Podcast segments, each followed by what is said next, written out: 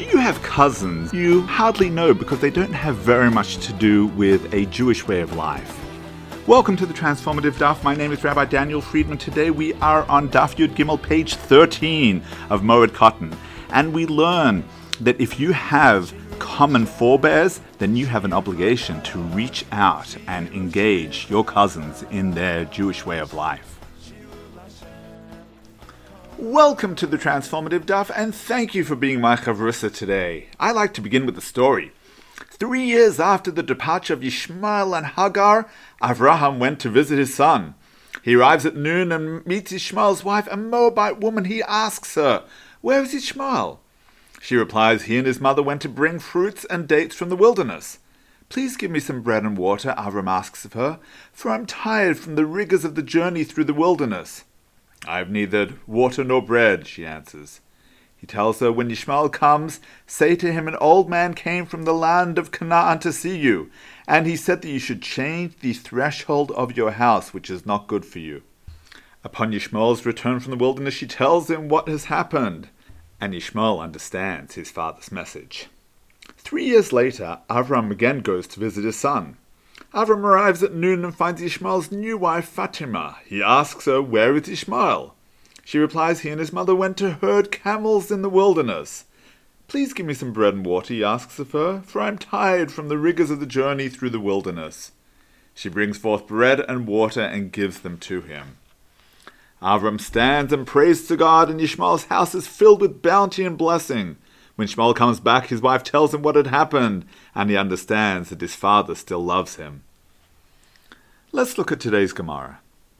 One who sold his Canaanite servant to a Gentile and then died, the sages penalized his son after him because every day precludes him from performing mitzvahs.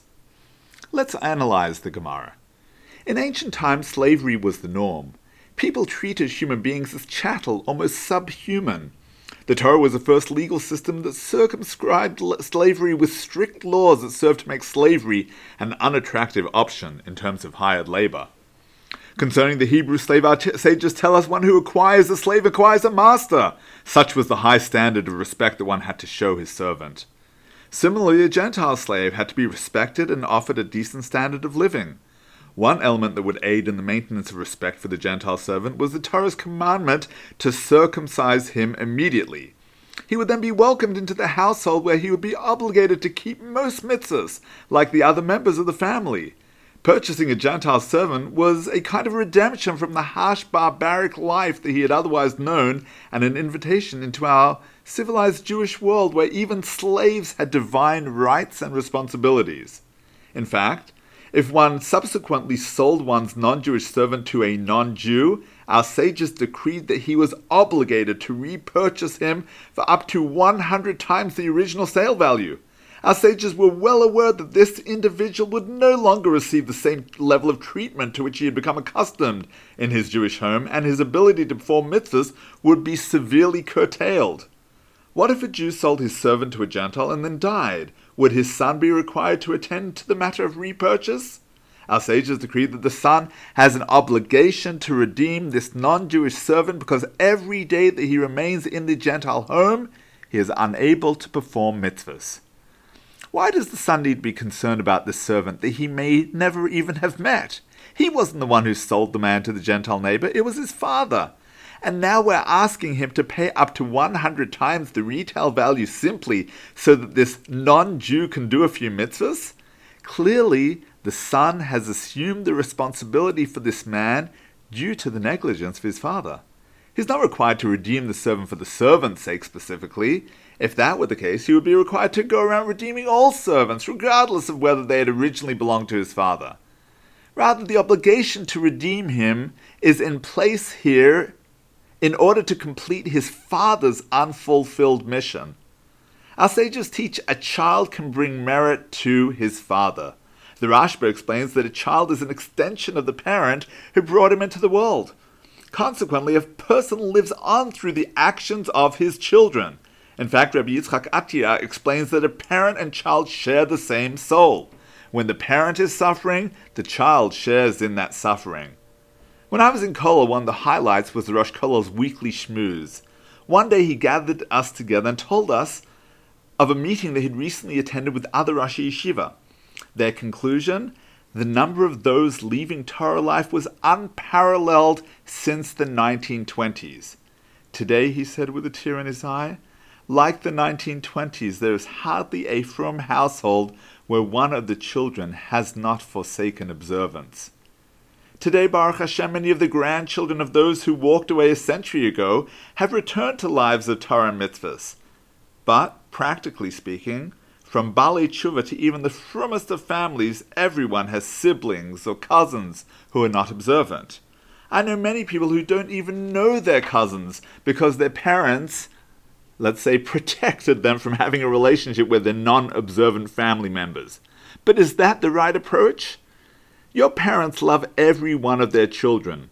Your grandparents and great grandparents loved every one of their children somewhere along the line, one or two of those children may have drifted away from their Judaism.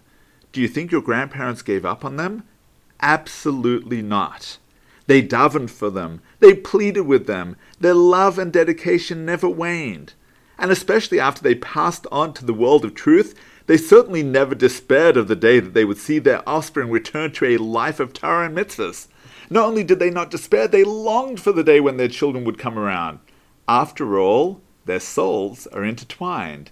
Their descendants' choices affect them directly. The more mitzvahs children do in this world, the greater the merit of their parents in heaven. You might think you have very little in common with your non observant siblings or cousins. After all, you and they lead very different lifestyles, and their lifestyle choices are not your problem, right? comes along the Gemara and teaches us that your parents' concern is your concern. If their mission of inspiring their children remained unfulfilled, then you must assume that mission. Not because they're your cousins, that's also important, but not your primary reason. But because you are a continuation of your parents' and grandparents' mission on this earth. If the Gemara is concerned about every moment that the poor Gentile servant is impeded from mitzvah performance, how much more so must you be concerned for every moment that your brother or cousin is missing out on mitzvahs? I have friends who've dedicated their lives to Kiruv, to our brothers and sisters who are less familiar with their Jewish heritage. Tragically, at the same time, they have siblings who have drifted away and to whom they haven't spoken in years. It's time to reach out to your siblings and cousins, first, second, third, it doesn't matter, and teach them the beauty of our heritage. It's your obligation because it was your parents, grandparents, and great grandparents' mission. Even after Abraham was forced to part company with his son Yishmael due to, due to Yishmael's immoral behavior, he never gave up on their relationship. Eventually, Yishmael was reunited with his brother Yitzchak and became a Baal Teshuva. If a child shares a soul with a parent, then you and your cousins are part of the same soul. Reach out to your long lost relatives today. It will be an incredible source of spiritual strength to your common forebears. And who knows, you might even find that you have a lot more in common with them than you ever imagined. May you forever bring merit to the souls of your departed loved ones. Wishing you a transformative day.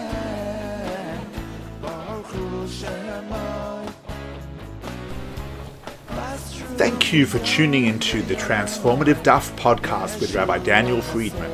Whether you've been doing Daf Yomi for years or you're not quite ready to commit but want to be part of the Daf Yomi global movement, there's something in the Transformative Daf for everyone. It's about joining the conversation, it's about talking over the Daf with your family, your friends, your colleagues. It means never being short of a discussion starter or a meaningful Dvar Torah. Every page of the Gemara, every word, every letter contains the secrets of the universe to achieving a life of simcha and purpose. Transform your life today. The Transformative Daf is published by Mosaica Press and available at all good Jewish bookstores and online from mosaicapress.com. Thank you, The Transformative Daf.